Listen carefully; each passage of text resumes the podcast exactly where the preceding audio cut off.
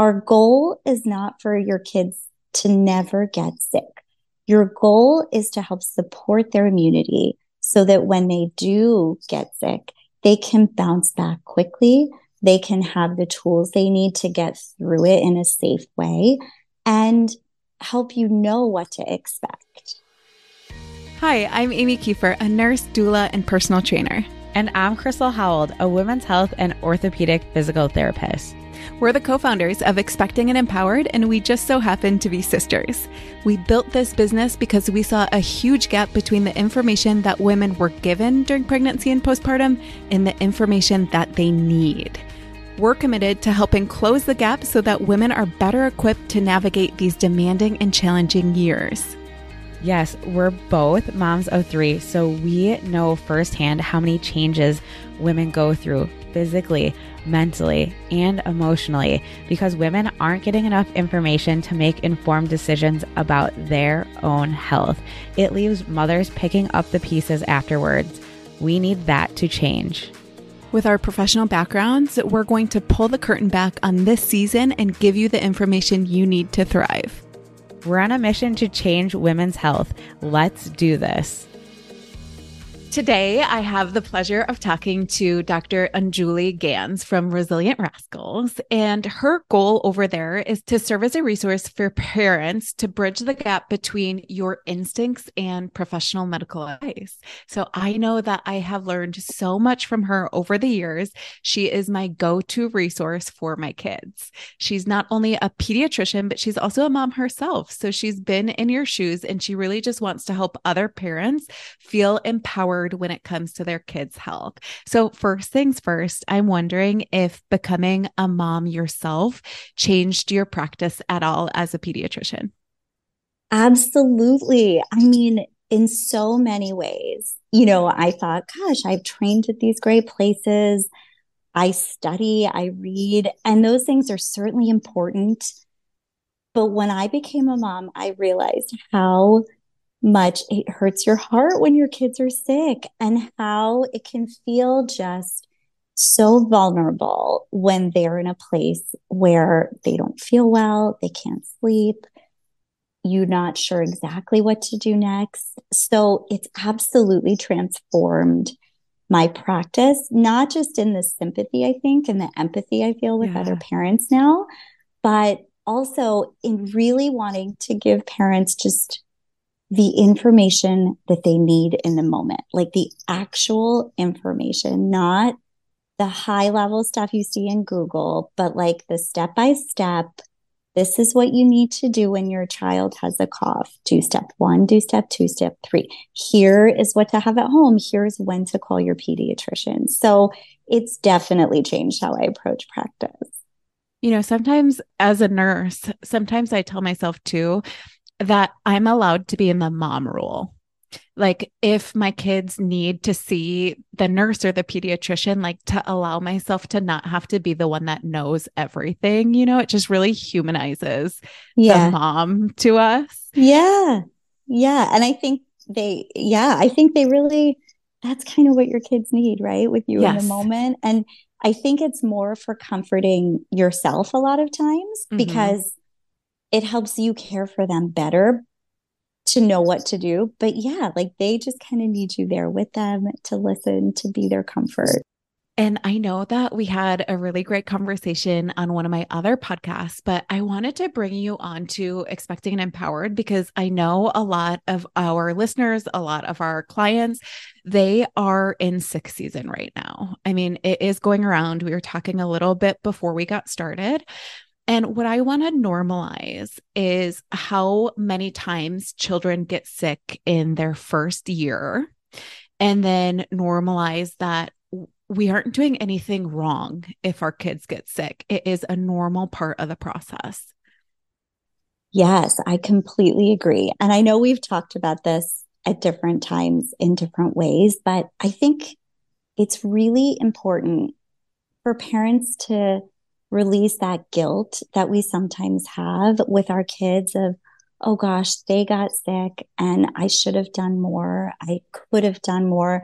You know, kids get sick and th- it's part of building their immunity in their whole life. So what I always tell parents is that in your child's first year of childcare or school, whatever it is, whether it's daycare or their first year of school, if they wait to go to school, it can be normal and completely expected to be sick eight to twelve times that year. And so that's like once a month, but an illness lasts a week or two, right? So it can feel like a lot of time. All of that is perfectly normal. I think it's just so hard. My kids have gone to daycare their whole lives since they were twelve weeks.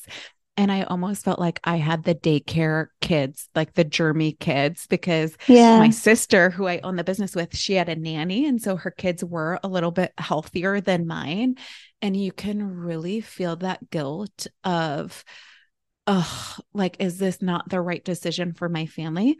But I'm sure, like a lot of people listening, I didn't really have a choice. Like that right. was the most affordable. That was the most available. That was the most reliable. That worked with our hours.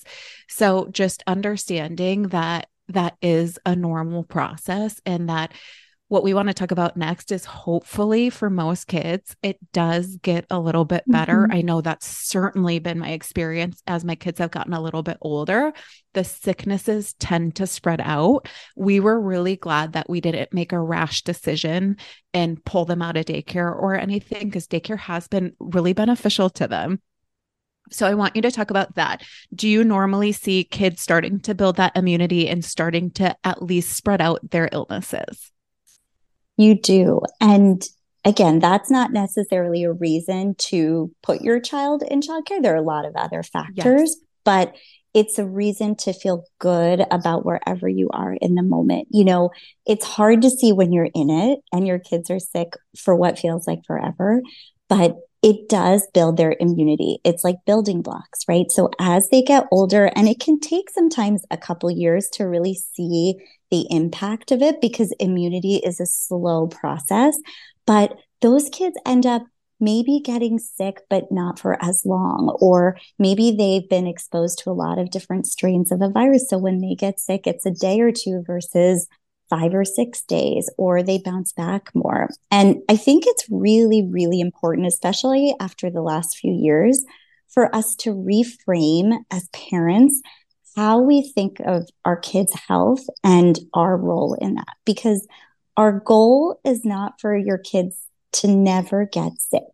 Your goal is to help support their immunity so that when they do get sick, they can bounce back quickly. They can have the tools they need to get through it in a safe way and help you know what to expect. Yeah, it's almost like people sometimes feel like they can live in a bubble and they don't, they, they're like, if I just control this, but the truth is there are germs everywhere and it is really hard to live so secluded. So I just feel bad when moms are so hard on themselves and they're like, we shouldn't have taken that trip, or we shouldn't have gone to grandma's, because that just is a part of life.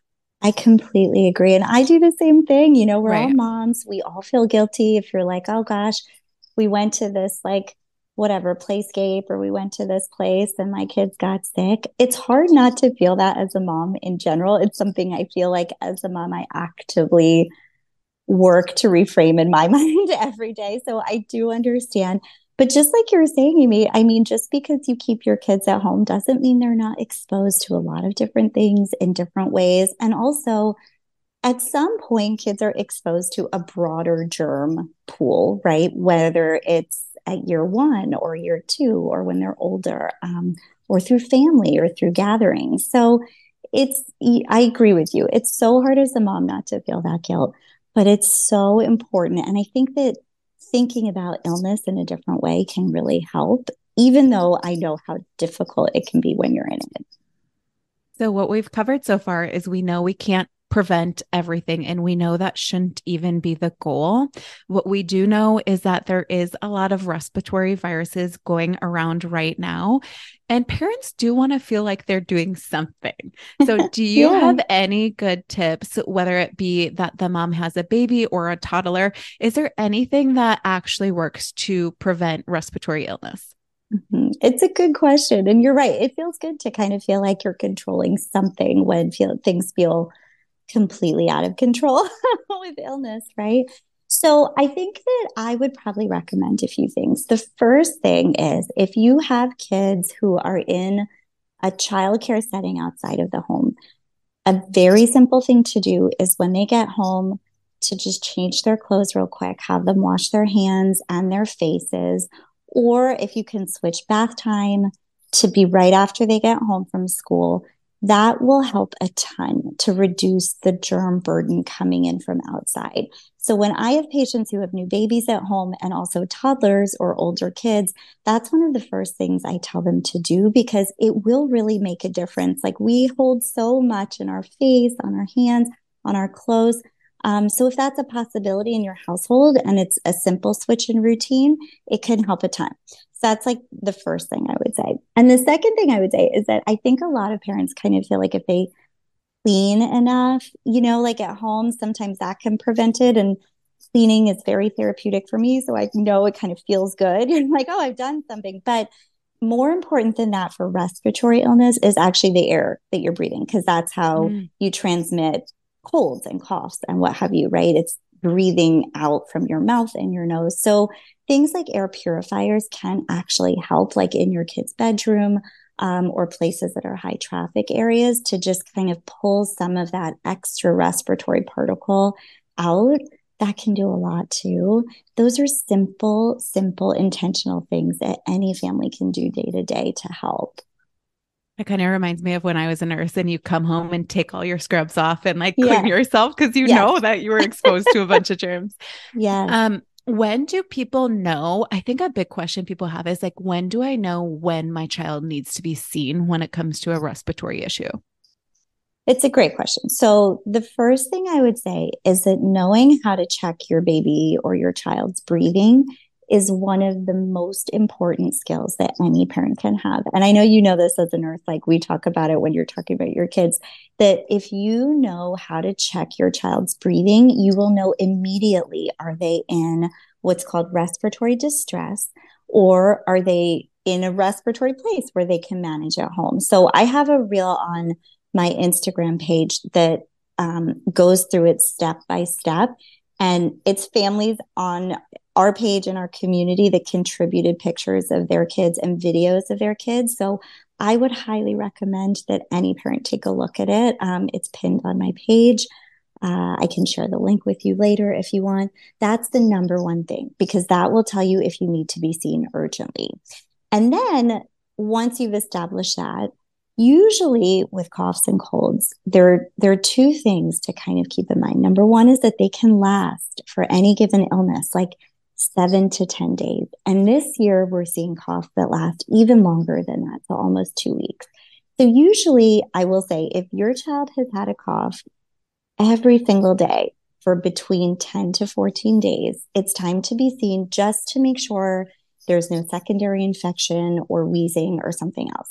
And then the last thing I will say I talked about um, in my stories today, actually, um, is if you have a cough and a fever, the timing really matters. So most mm. viruses have a very predictable time course. It's like fever and cough, and then the fever goes away after a short period of time, and the cough may linger. That can be very normal. But if you have a cough for a few days and then suddenly a new fever, it's really important to be seen. So cough, then fever, because those things in my mind, if I see a patient, trigger to me, I want to make sure it's not an ear infection. I want to make sure there's no pneumonia. There's no secondary infection. So that can be a little bit more of a helpful tool, I think, for parents in the moment. That makes perfect sense to me. If anyone's listening and they're thinking fourteen days, that sounds so long. It sounds long to me too. And it is. It's long. a long time. Like, it is tough to, time. you know, because a lot yeah. of times we were talking about before, the cough will really kick up at night. Right. And yes. then you're, you're losing out on sleep. Your child's losing out on sleep. Mm-hmm. Is there anything you can do to kind of soothe the child before they go to sleep if they have that cough that kicks up at night? Yeah, absolutely. And it's actually really interesting. I'm like, just, I love the physiology of like illness and things like that. So it's really interesting because coughs are actually worse at night for a couple different reasons. So number one is our hormone cortisol. You know, we all have it and it fluctuates through the day. It's actually fighting off immune response through the day. It's very active most times during the day for kids. And at night, it drops down a little bit. So it's not uncommon for your immune system to suddenly kind of kick up with all of that illness at nighttime. And then things like postnasal drip, right? When you're laying back, it can be much more pronounced. And that's very common with coughs and colds. And then lastly, things like allergies and asthma naturally also kick up at night because your histamine levels are lower. Um, and so there are a lot of reasons that coughs are worse at night. And it's also horrible because that's when your kids want to rest. It's when you want to rest. So I kind of approach it threefold. Like I think about it, if it's postnasal drip, the best thing you can do is do steam saline suction right before bed. Try to get out as much as you can and try to keep them elevated as much as you can before bed, um, just so that they can kind of drain it out, and that can help. Um, if it's something like allergies, let's say, um, or asthma, I would talk with your care team about the best time to do different medications or treatment. And then honey really works really, really well. Like it really does. And it's, the data on it is so great for coughs that if you can mix that into something or just give like a small half teaspoon to your little one, maybe an hour or half hour before bed, it'll help to coat their throat and can help with comfort. And then definitely have a humidifier. It will help a ton, a ton, a ton. It just loosens up all of that congestion and it can be really comforting for kids at night. I just bought two more and have them going in all of our bedrooms because it is so dry in the winter. Yeah, and just so needed. Speaking of the winter, we do know that people are gathering. It's the holidays. We just got through Thanksgiving. We have some holidays coming up. What I remember this when Trey was little, my, my middle, he's a November baby. So he was very small at the holidays and it was a little bit scary, as we just talked about.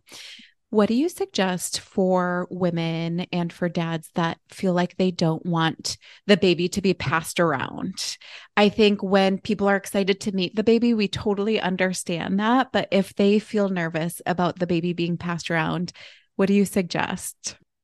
I would just blame me or blame your pediatrician. It's honestly like, I mean, you know, it's good to be able to stand up for ourselves and it's good to learn the language of how to say, this is the boundary and I'm holding to it. But I've also been there. It's really hard in the moment. It's hard because you understand the excitement. It's a good time, truthfully, to use your care team, like just to say, you know, honestly, our pediatrician, they're a little bit more strict than we are, but they said we really shouldn't have them around anyone right now. Um, and you can kind of be a little more subtle with it too, you know, like using a baby carrier. If you have a baby that's a little one, just holding them the whole time or putting them in a stroller um, or a car seat, just somewhere where they're kind of away on their own um, can help a lot with just reducing that part of it. I I have the same. I have a November and a December baby, and they're, I think, seventeen months apart, eighteen months apart. And I remember just literally holding them in my katan for the first couple of holidays. Like my husband would hold one and I would hold the other, and they would fall asleep. And I was like, oh, we don't want to disturb them. They're sleeping. So there are a lot of ways around it. You know, at the end of the day, you do your best, right? Like mm-hmm. if people want to hold them, you do your best. You just make sure that people are washing their hands, that if they're sick, you just try your best to have them not hold the baby and just be like, again, our pediatrician really doesn't want us to have him around or her around sick people right now. It's okay to do that. It's okay. Yeah, absolutely. I just feel like using your mama bear tendency just a little bit more, understanding yes. this is a really little baby and getting sick yeah. is a bigger deal for them. So just know that it might be a little uncomfortable, but I don't think you're going to regret doing it. I completely agree. And I was just talking with a lot of friends and parents about over the Thanksgiving holiday, like having sick kids or having new babies and how they managed. And people have a lot of opinions of these big gatherings. And it's hard. It's hard as a mom. It's hard not to take things personally, but it's also a good time to, you know, like you said, use your mama bear instincts a little bit. we wanted to take a short break and let you know that this podcast episode is brought to you by the Expecting and Empowered app, which is your complete roadmap to an empowered and strong pregnancy and postpartum. As busy moms ourselves, we know that your time is valuable. Our app workouts are designed to be done in just thirty minutes and will help you in pregnancy to prepare for your labor and in postpartum to heal progressively and safely. You can work out knowing the exercises are safe for you exactly where you are in motherhood, and all you have to do is press play. If you want to join the thousands of other women on the Expecting and Empowered app, you can use the promo code podcast twenty-five for twenty-five percent off a month or a year. You can work out for just ten dollars a month when you sign up for the year. Visit app dot expecting and empowered dot com to sign up today. We'll also put that in the show notes. We'll see you in the app. I think one thing that people struggle with, I know it's been hard for me in the past, is when is it okay to send the child off to daycare or school when, you know, we all know they're probably not going to be a hundred percent every time you send them. Yeah. As a pediatrician, what is your advice for people that are like, okay, I'm seeing a couple things, but they, they still seem pretty good. Um, yeah. And when do we keep them home? Yeah, it's a great question. And I think especially for this year, it's really important to think about because these illnesses are lasting a long time. So in a dream world, yes, like kids would not go back till they were perfectly healthy. And we all know what the perfection moment is. But in reality, most kids are much less contagious from a respiratory illness after the first three to five days of symptoms. And so beyond that, it's a lot about hygiene, like helping them to learn to cough into their elbows, to use tissues, to use hand washing. That would be kind of my realistic advice. And then, of course, if they have a fever, mm-hmm. they shouldn't go in. And that's just really not just for everyone else, but also for your your child, right? For helping them to feel better. So they should usually be fever-free for about twenty-four hours without any medicine. So, you know, without using Tylenol or ibuprofen. Absolutely. I, I just think it's so hard with different sick policies for mm-hmm. the employer, you know, like. Yeah, sure. Oh, it's just so it's hard, hard for parents. It's when really I was a nurse, hard. It was so stressful. So if you're going through that, I absolutely understand yes. it. I was going to say, I ended up in my manager's office getting talked to because I had missed so much work because I had three kids close in age, small kids, yeah, just it's, one after another. Yeah. You feel so bad. And it's just, we all go through it. Like my kids go through it too. And we all have to do our best. And I feel like this year, maybe more than the last few years, I do think that schools and childcare settings are in general a little bit more understanding than they've been in the past. Like I think that kids go back when they're clearly not one hundred percent, but maybe are on the tail end of a virus. And I think in general, from what I hear, from what I see, it feels like a better year in that understanding. But it's so stressful as a parent, right? Like you hate to call out in your job. You feel so bad yeah. for your kids. You want to be there for them, but then you also are dealing with all of this additional pressure. So it's a lot. Yeah. I would have to really give myself a pep talk. I was like, Amy, you know, you're a good employee. You yes. know, you're a good nurse. You know yes. that you wish you could be there. You know, you, yes. you're not trying to let anyone down, but it's more important that you are home with this child today. Of course. It's the most important thing. And if you can do it, it's wonderful. If you can't, it's really hard. So it's, there's, it, the guilt is like on so many levels. Yes. You know, and I hard. always share too, I, I really had to let Drew take some of the sick days. Like at first it was like, I'm a nurse. I feel like, it, and I was breastfeeding and I feel like I can comfort. And then it got to a point where it was like, there's no option. Drew has to help with some of these sick days because these kids are sick. And it was really special because he felt like it really helped the bonds. Like he was like, you weren't there. And so they had to let me comfort yeah, them. And so, sure. you know, if you're still taking all those on yourself and you do have a partner, maybe thinking about also having them take some sick days. Yeah. I mean, I think whatever is possible, I think that your circle grows so much when you have kids in general, yeah. right? And especially when you start to really need some extra support, it's really amazing if you have the ability to have other people involved. Absolutely. Okay, let's go back to humidifiers for a second. So I am not a germ phobe. I really am not. But yeah. humidifiers, I've heard that they do harbor bacteria. So I go to use them from last year and I just clean them like crazy. I was like, I just feel like I need to sanitize this. How often do we have to do that? Because we do know it can be kind of a process depending on which one you have. How often should we be sanitizing our humidifiers? That's a really good question, Amy. So I, I will say, I saw you were um, talking about humidifiers today. So I am a huge fan of a couple of humidifiers because of the sole reason of their efficacy, but the sole reason of their ease of cleaning. Because I think you're right. And we've all been there. We've all been like, oh, I think I clean pretty well. And then you pull out the humidifier from last season and you're like, oh, that's disgusting. And like, how much do you do? Technically, with most humidifiers, people will say every week you should be cleaning it. Okay. And technically, technically, you're supposed to use distilled water because that will help to reduce okay. a lot of that. Do I think... Mo- Do I think most people do that? No, I have a humidifier. I don't use distilled water and it's been fine. Um, so I think a lot of it depends on the humidifier you have. And this is one of those things where I um, did a complete, complete deep dive into humidifiers. I think it was two years ago, maybe last year. I tested out twenty-five. I think thirty maybe. Like I just was obsessed with figuring it out. It became, my husband was like, you're now a humidifier like, lady. Babe, like stop. He was like, what is happening? But I was like, I just want to know which one works. And I recommend things, you know, a lot on my page. And I never want to recommend something that I would not use myself or feel comfortable with. And so I did a total deep dive and there were like one or two that really stood out. And the one that I love, I know you said it's pricey today in your stories, is the CarePod.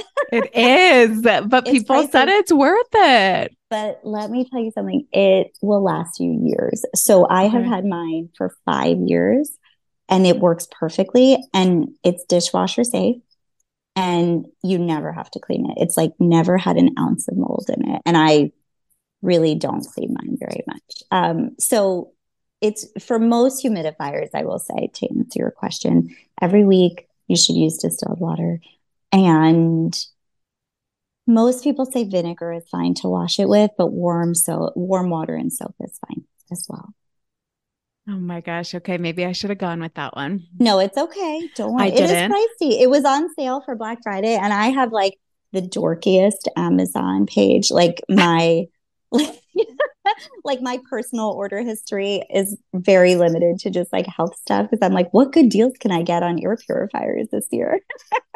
So it's like the least fun holiday I page. do feel like it is hard for those of us that do live in cold weather because, yeah. and I've seen this, the mental load of winter parenting. Of course, yeah. we're talking about germs, but like to send three kids every day with s- snow stuff when they're constantly like misplacing their hats and gloves. And then to think about filling four humidifiers, it's just, it is a lot. So I could see where an easier one could be worth the investment. If you're yeah. younger than me, maybe you want to go with an easier one. Okay. I want to know. So whenever I have someone like a pediatrician in front of me, I'm like, I want to know what you do with your kids. So when it comes to immunity, are you doing elderberry? Are you doing vitamins? Are you doing anything that you feel like we should be doing to help our kids with their immune systems?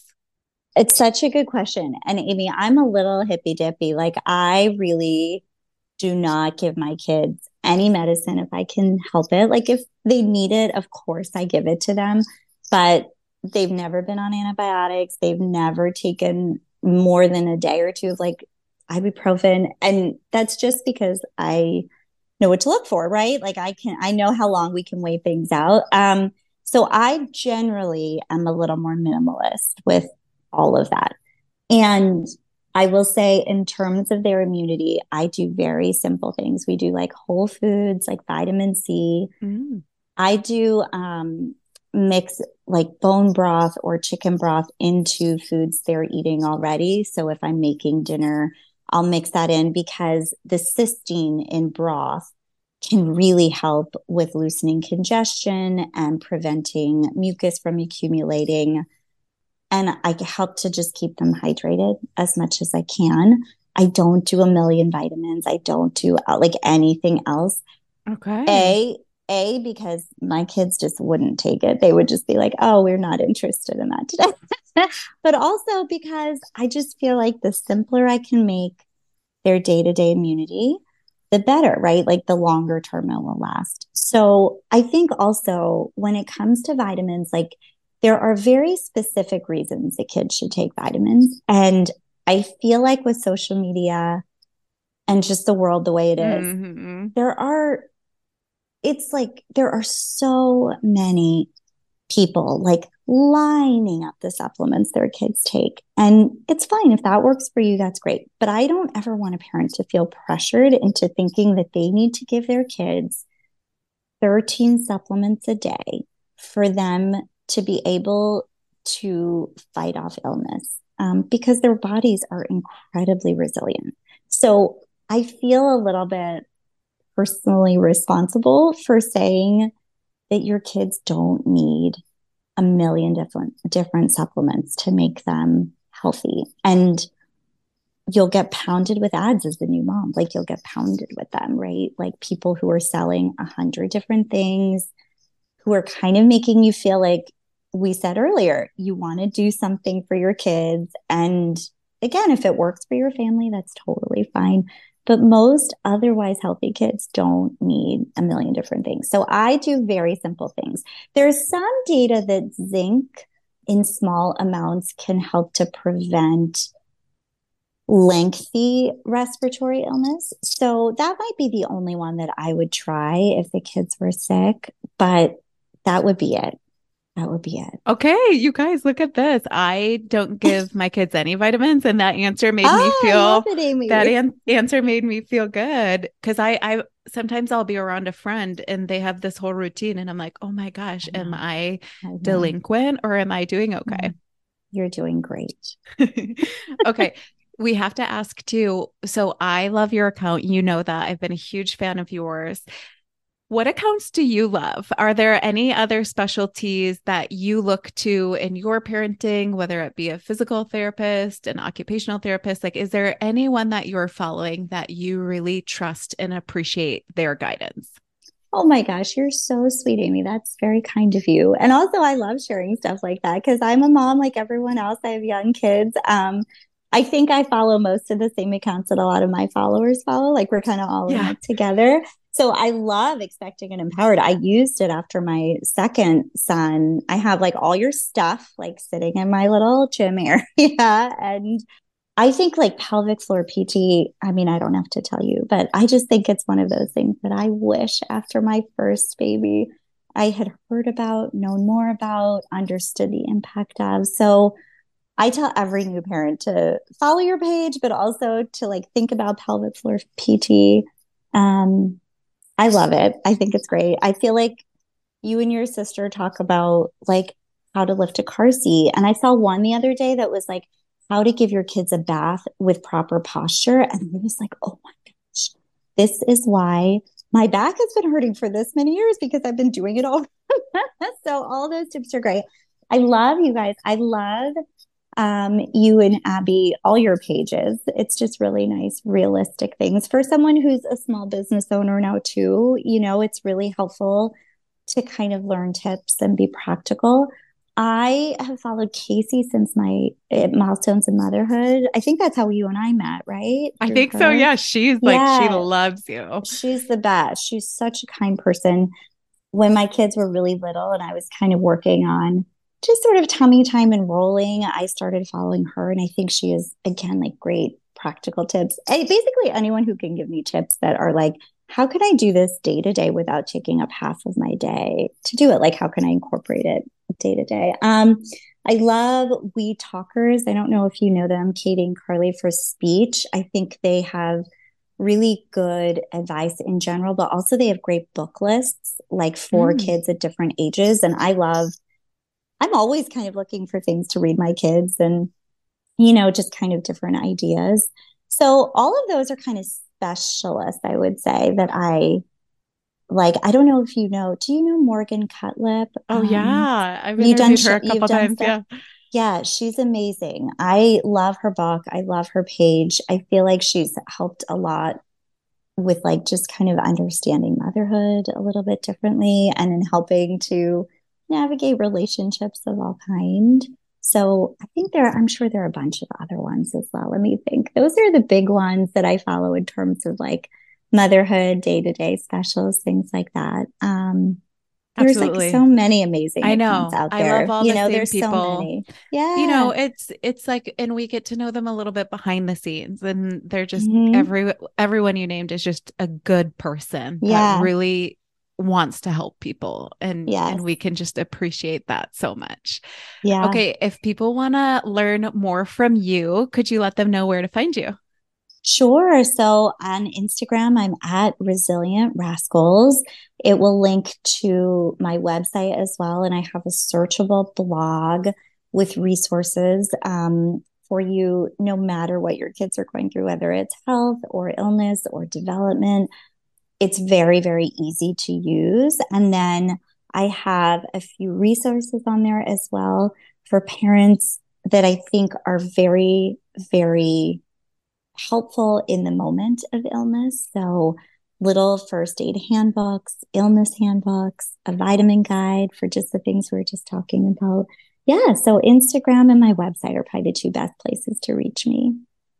Okay, you guys, and we will link all of that. I can also tell you her highlights are phenomenal. I had a bee sting this summer. One of my kids had a bee sting this summer. I was right on your highlight or right on your post. Like, let me figure out what to do next. Oh, thank you, Amy. That's very sweet. Yeah, I really work on those highlights. I like update them all the time because that's my dream is like for a parent who's going through something in the moment, whether it's a bee sting or a fever or a head injury, to be like, click, click.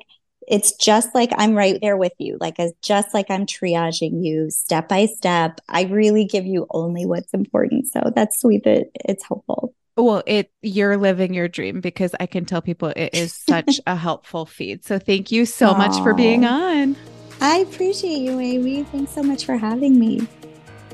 If you guys enjoyed this interview, we would love it if you shared it on Instagram, tagging at Expecting and Empowered and at Resilient Rascals.